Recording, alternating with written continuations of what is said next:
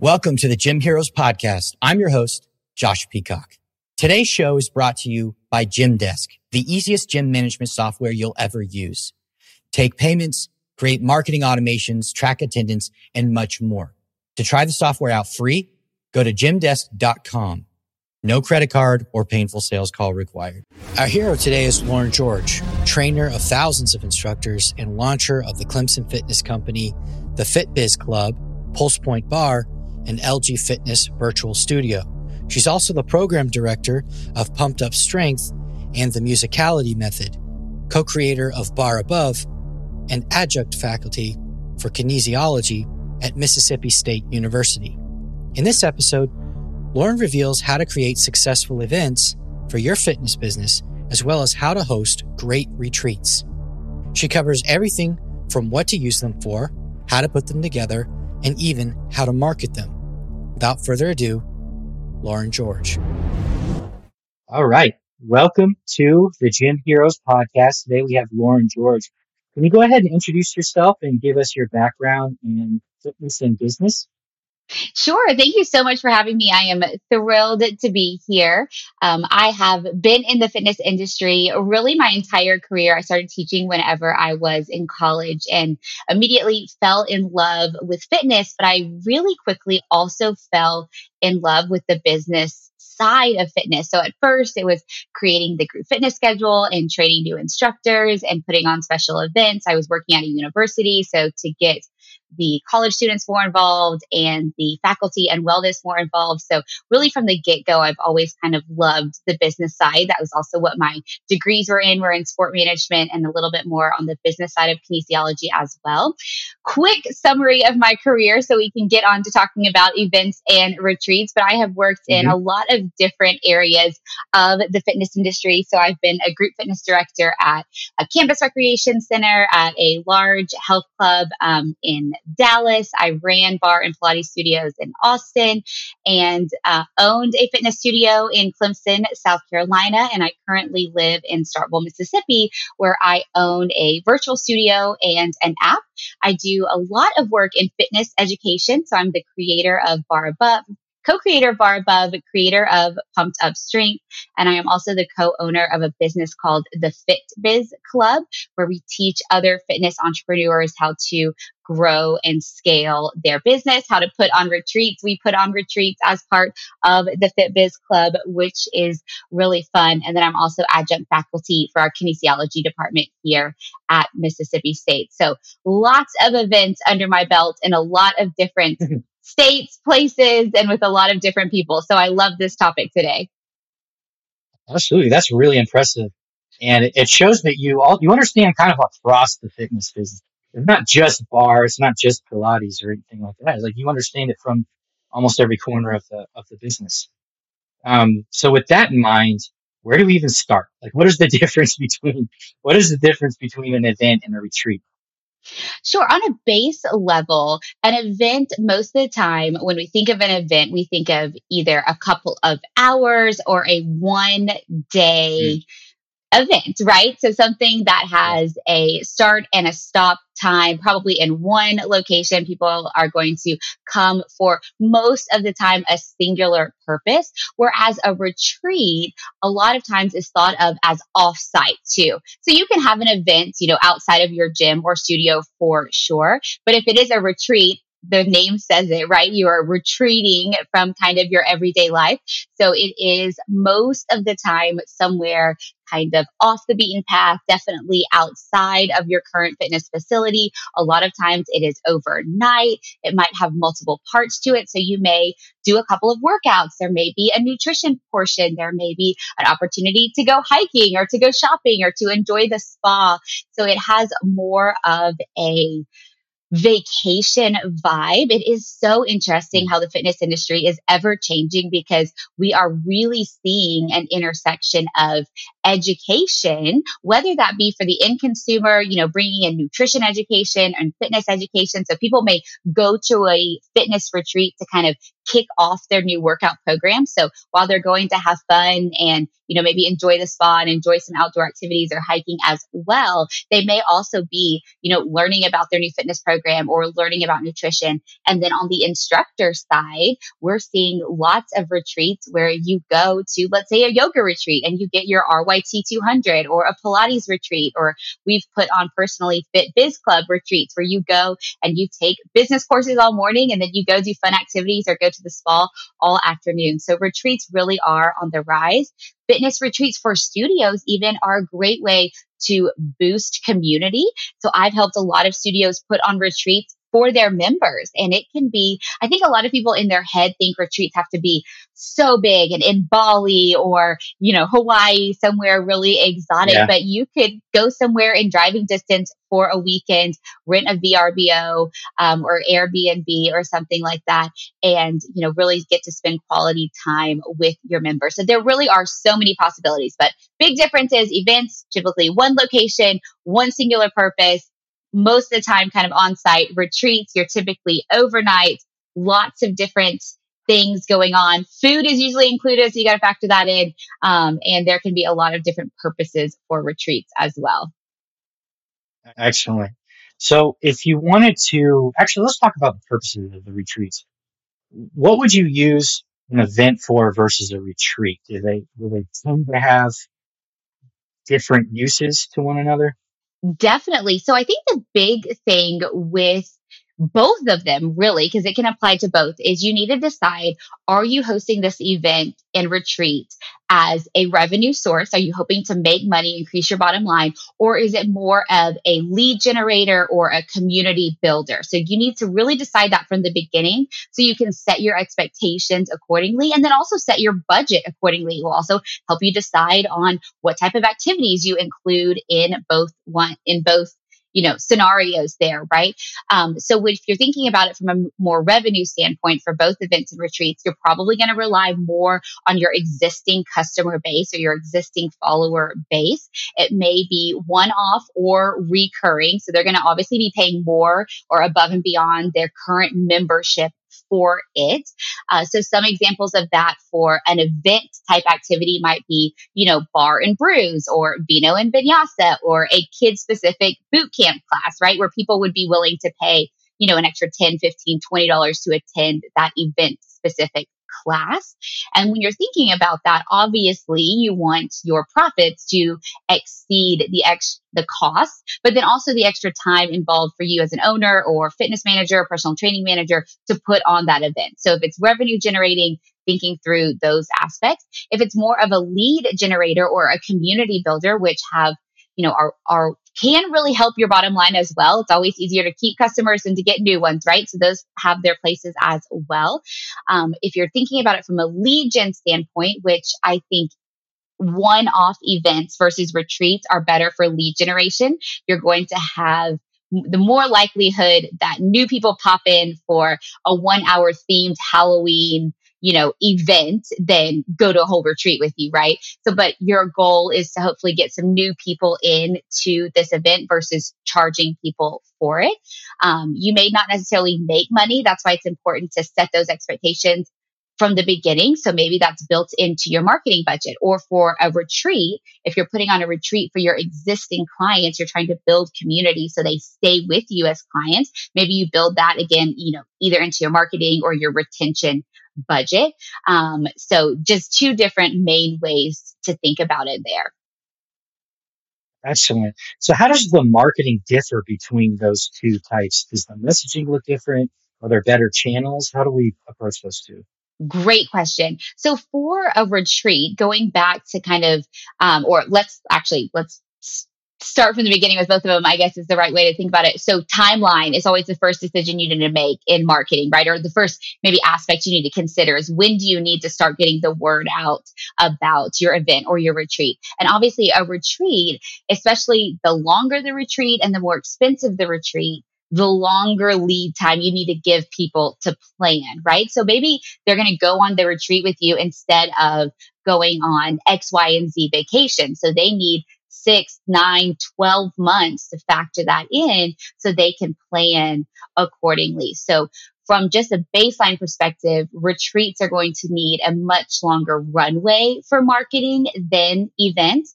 Also for retreats and outward facing events. So events that you're trying to get people to come that are not currently at your facility, you really need to look at marketing channels that don't speak only to people inside of your current facility, right? So everyone always thinks, oh, marketing, we have to go straight to social media, which is definitely, you know, important. But most of your followers probably already know about you. And if your goal is to get new people to come to your event or to go on this retreat with you, or maybe you're an independent, you know, fitness professional putting on a retreat. So you don't have a brick and mortar and you're trying to get my business partner always says strangers from the internet, right? To go and pay you to go on a retreat. Partnerships and collaborations can be a great marketing strategy for both events and retreats. So for an in-person event, you may look more at partnering with other businesses in your area. So could you invite them to be a part of your event? And so let's say you invite a local boutique clothing studio to be part of your event. They can have some signage at your event. Maybe you do a social media spotlight on them. They're in your follow up email to everyone who attends the event. So you would want to have, you know, some things that you promise them. Um, so that way it's beneficial for them. But in return, they market your event on their social media. Maybe they promise you X number of into um, emails or individual emails, or maybe they you go into their email newsletter, maybe their signage inside of their store. So you are reaching new eyeballs outside of your current facility to get them to that event. Doing giveaway partnerships are always great. People love a great giveaway, but if you are having partners within your community, you know, donate. I say donate in quotes because obviously they're not don't it's not a nonprofit, they're donating to your business, but y'all are partnering to do giveaways at your event, again, you're going to promote them. Hopefully, they will in return promote you. I will say, anytime you're doing partnerships for fitness events or fitness retreats, because you could use this idea for retreats as well, but for retreats, you can get a little bit more um, national or even global with who you partner with, right? Because if everybody's going on an airplane to a retreat, it doesn't matter if someone lives in your town or in California or in London, they can meet you wherever the retreat is. So you can partner with companies from all over the country all, or all over the world and trade eyeballs essentially, right? They're giving you something, you are giving them promotion. Um, but when it comes to more in person events, that can be a really great way to help spread the word within your community. Doing events too that are kind of a twofold as far as referrals, but then also a um, thank you to your current customers. So maybe it is a special event there's no additional charge for current customers and they have the option to bring a friend with them. Or if you run a gym, you know, that is kind of family oriented, kids classes are always a great way. And it's something that people really enjoy. I've taught lots of, you know, mommy and me or buddy and me yoga. So if you offer it to your clients for free, you could also charge outside people if they just want to come to the event as a one off. But then as another way to thank your clients, you could say, Hey, not only can you bring your kid for free to Buddy and Me Yoga, but you could also bring your friends and their kid for free to Buddy and Me Yoga. So it's a nice thank you. People like to do play dates with their friends, right? But then they're bringing someone to your facility. So it's really a referral. So you kind of get to benefit from both ends on that kind of marketing. So I will say that is a big thing when it comes to um, events and retreats is you will be so much more successful if you one give yourself plenty of time to plan so for an event i would say at least four weeks if it's just if we're talking about you know a singular one hour class. I think ideally is always six to eight weeks for any kind of event. People need to see things between seven and 11 times before it really clicks. Seven and 11 touch points is the average. So you need to be able to think how, how can I get things in front of people seven to 11 times? So for a one off event, I would say aim for six to eight weeks. For a retreat, I would say six months at the minimum. But the more creative you can be about reaching outside of your current social media following and your current email list, the more successful you will be, especially when you're charging for the event. Real quick before I put you back into the episode, Gymdesk has powerful yet intuitive features to grow your business. And there's a few really great features I'd like to highlight. The first is a deep, best in class email and SMS marketing system with automation tools to make your life as a business person so much easier. It's like having a dedicated, full featured email service provider native to your gym software.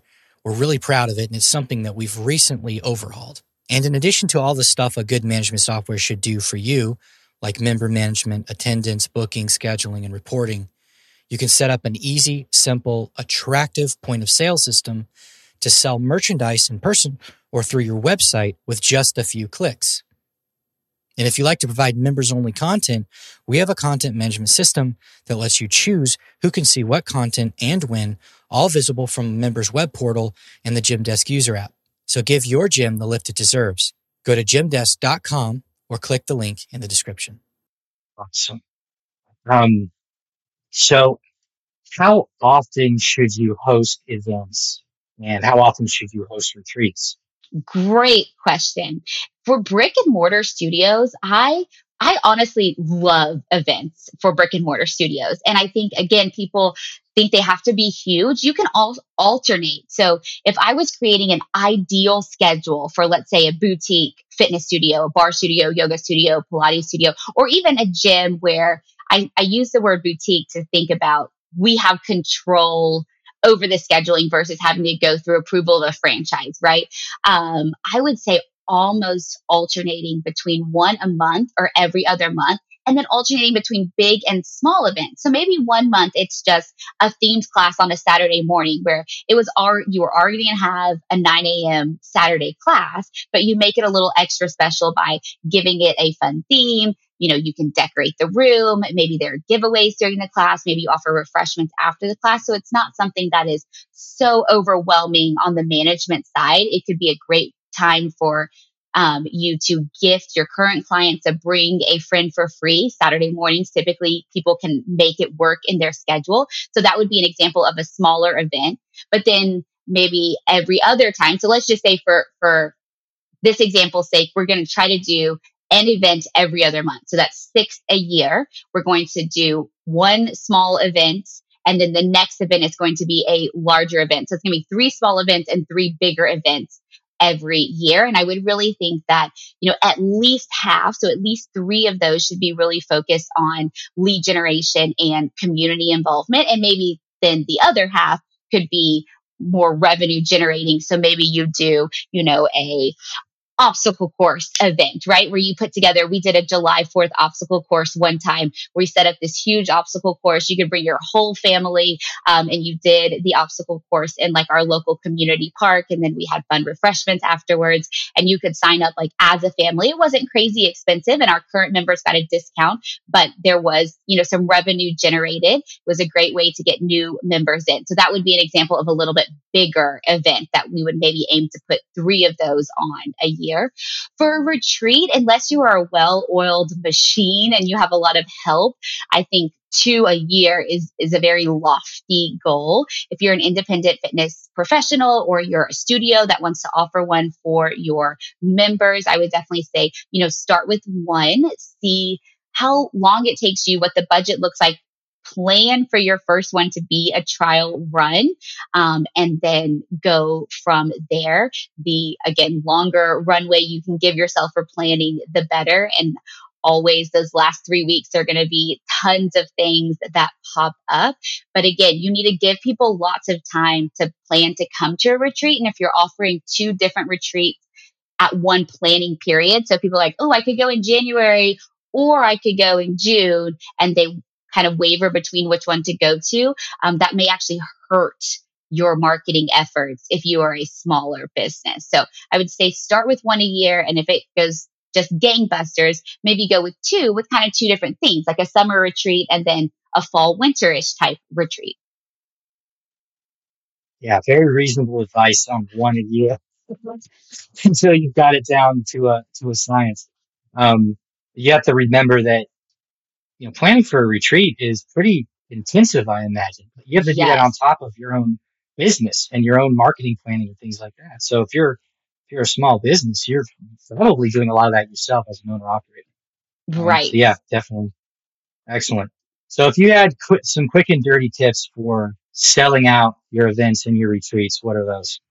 Sure. Well, let me do them separate so I don't get confusing. I feel like I've been overlapping a lot. So, if we're starting with Okay. retreats, I would say number one, give yourself plenty of marketing time. Number two, identify at least three to four really good partners. Think about people you would love to have put stuff in your swag bag, would be a great example of, you know, a potential partner that you could advertise for them, they could advertise for you, and it would be a benefit for the people attending your retreat. And I think that's crucial because you don't want to look like you're oversaturating the retreat with marketing. It's a retreat, right? Not a conference. They don't want to go to an expo hall. So could your partners benefit your um, your retreat goers? We always said with our retreats that we want to give the best swag bag ever. Like people should open the swag bag and there's not like a ton of coupons. There's a ton of products that they can't wait to try, but those products also appeal to our target market. So it's great advertising for those products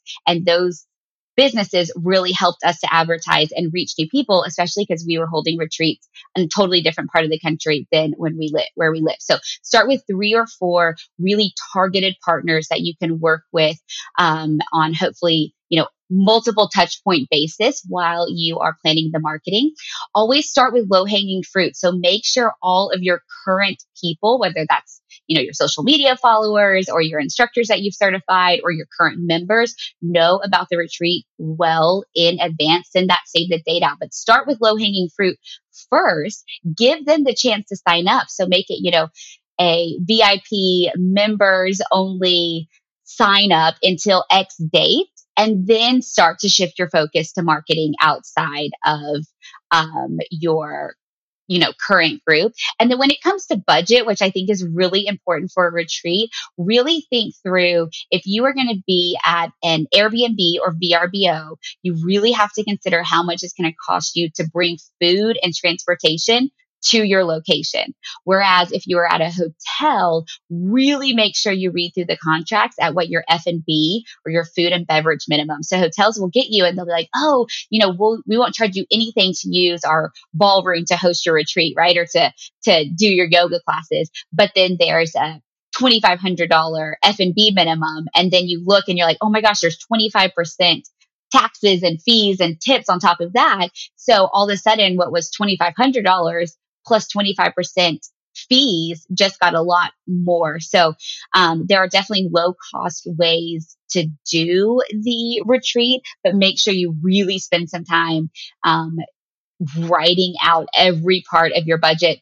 Food and beverage are obviously going to be the biggest part. And when you're picking your location, how easy is it for people to get to your location? Are people going to have to have a lot of connectors? Are they going to have to drive more than an hour from the airport? That will affect people's decisions.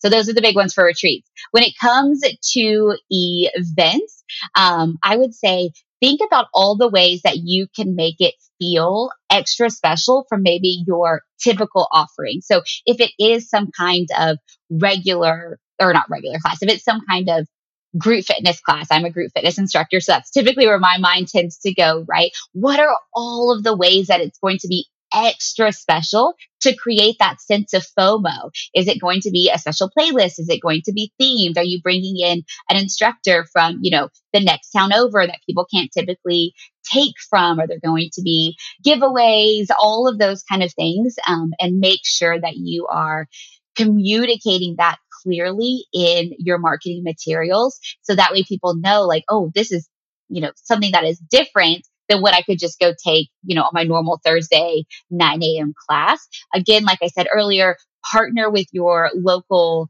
community business or other businesses in your community. I think sometimes people are hesitant to go and, you know, maybe ask for the masseuse to give a gift card to give away or ask for a gift card from the boutique fitness or the boutique clothing store or ask the coffee shop to donate coffee for beverages. But it is such amazing advertising for them. So go at it from the standpoint of, hey, we're doing this event. I would love for you to be a part of it. It will be great advertising for you because here's our target market and that is the same target market that this business has. So you need to lead with that when you're approaching that business.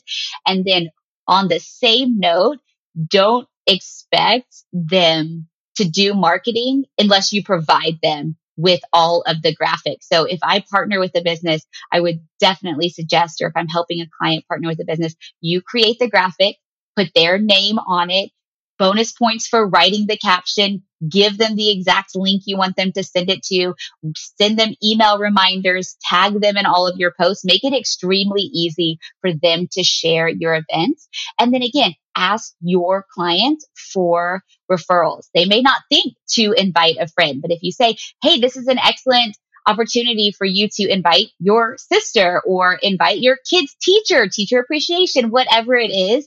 Um, remind them of that. Sometimes that's the nudge that people need. Yeah, absolutely. Referrals is one of those things that you think is is medium-ish, but everybody everybody says it works. Right. Everybody. So yes. everybody agrees that it works, everybody's seen it work and you should do as many referrals as you possibly can. And you do have to ask for them. Right. You do have to ask.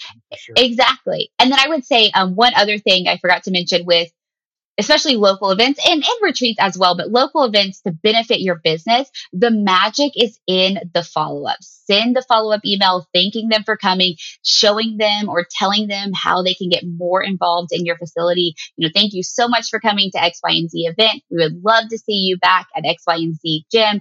As a thank you, here's a free pass to come and try out the facility, especially if the event was off site, 20% off your first month or whatever it is. And then, if possible, having someone personally follow up with that individual if they are new to your facility can go such a long way. A lot of times people will go to an event and then not know what to do next. Like they don't know how to sign up or they don't know where to find the class schedule or how to um, find out more about personal training. And either they're not motivated or they're embarrassed that they don't know. So they don't want to ask questions. So take down that barrier for them and put yourself out there as the go-to person to answer all of their questions and just having that contact can go a long way in helping them to um, get their foot in the door of your facility long term yeah, absolutely. That's that is great advice. So um, this this probably applies more to retreats, but I'm sure it could also apply to like a larger public facing event. And if somebody has just never done one of those things and it seems out of reach, what is your advice to like a very small fitness business or something brand new, a new business owner? What is your advice to them? What I would say not necessarily to start small, but to really consider what your goals are for that event. And when you are planning your budget and when you're selecting your activities, make sure you're doing so with your main goal in mind, right? So, you know, if you're planning a retreat for your current gym members, we often think of retreats and we think of like yoga on the beach somewhere tropical. Well, that might not be possible for your first event. But if you're planning it for your members and your goal is to create community with your with it with your members, you want to make it somewhere that's accessible to your members. So where can they get to in a fairly easy drive? What kind of activities would they be the most interested in? So keep your main goal in mind when you're choosing everything. Next piece of advice would be to really, really, really spend some time on your budget and doing research on location and what that is going to cost you. There are a lot of things that can kind of sneak in there at the end um, and going through, you know, things such as, um, you know, if, do you need certain another budget for marketing? Is there going to be signage that you need at the event? AV can be so expensive. Are you going to need microphones and speakers and you know TVs and things like that. Um, when you're negotiating your room block, especially if you're at a hotel, make sure you negotiate the lowest possible room block. I think a lot of people worry like, oh my gosh, what if I they run out of rooms and then my people can't come to my retreat most of the time there's going to be extra rooms, even if it's outside of your room block. So they may have to pay a little bit more. But if you're on the hook for the rooms that you don't fill, that can be a huge cost to you. Now, some hotels won't make you be on the hook for the rooms that you don't fill, but a lot of them will. So you want to negotiate the lowest minimum room block um, so that you're not on the hook for that same for F&B. If you go over, then that's great. That means you have more people. the lowest minimum F&B um, possible. You also want to be very clear from the beginning what your cancellation policy is. If you are putting out money per head on different things, whether that's food or swag bag or, um, you know, having a ticket for them to go on X, Y, and Z excursion. It's really important that they know that they can't cancel a week before. So outline that from the very, very beginning as far as what their expectations should be for that. Awesome. This has been really instructive. It's been excellent. I'm so um, glad. Thank you for coming on. Where can people find you if they want to reach out to you? What do you have to plug?